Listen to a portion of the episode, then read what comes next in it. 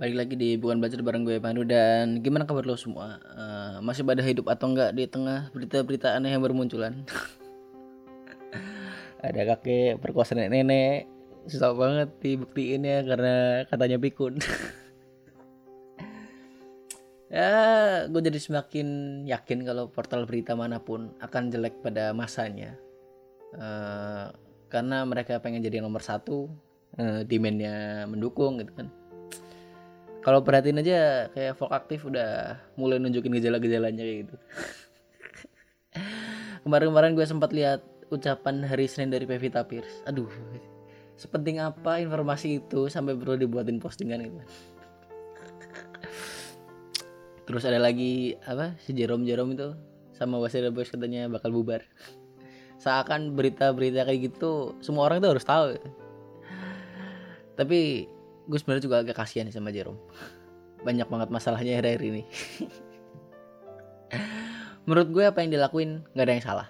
Uh, dia cuma punya satu kesalahan dan satu-satunya menurut orang kesalahan ya. Cuman satu-satunya masalah dia sebenarnya adalah terkenal. Uh, omongan gue nggak bener tapi gue yakin nggak salah-salah amat sih. Uh, kalau dia nggak seterkenal ini apa yang dilakuin itu nggak akan jadi masalah gitu. Apa pun yang dilakuin nggak jadi masalah.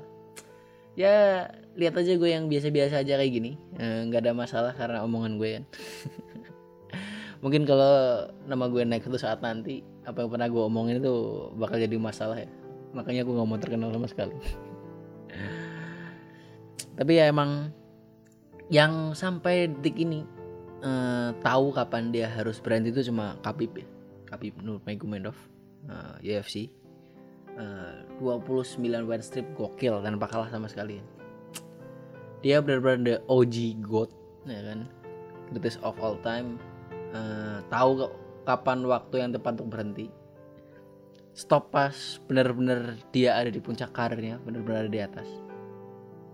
Semua orang gue rasa akan mengenang Khabib jadi The Eagle uh, fighter yang buas jadi nama nomor satu kalau misal diajak ngomong tentang UFC ya cuma dia aja sampai sekarang yang tahu kapan harus berhenti. Tapi emang sosmed udah bikin apa apa jadi cepet deh sekarang. Kayak kasus anak pejabat kebukin orang.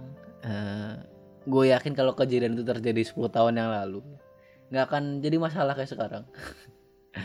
Gue yakin kejadian kayak gitu tuh udah sering kejadian bahkan lebih banyak di 10 tahun yang lalu gitu kan atau lebih cuman ya karena nggak ada sosmed aja jadi nggak ada yang peduli gitu kan sama masalah-masalah itu lagian juga mau berantem kok rame-rame. Ya emang anak sekarang nggak ada taf-tafnya ya, ya. kalau ada masalah beraninya royokan. Uh, gue prediksi anak kayak gini tuh anak yang kalau ada teman di tongkrongannya nggak ikut-ikutan kayak misalnya yang ngerokok gitu pakai alasan nggak asik atau alasan lainnya gitu yang nggak masuk akal nggak punya value apa apa aja buat bisa persuasif ngajak orang lain terikutin apa yang dia mau gitu kan. Semua pakai alasan-alasan nggak masuk akal. Paling mentok juga pakai duit kan. Katanya aja SMA aja DO gitu kan. Gue yakin sih berita DO nya beneran. Positifnya nih ya walaupun jenis itu tapi ada positifnya lah. Ini bisa jadi acuan buat cewek-cewek kalau cari pasangan jangan yang kayak gitu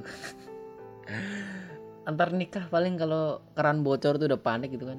Matiin pompa air terus manggil tukang aja udah nggak kepikiran gitu.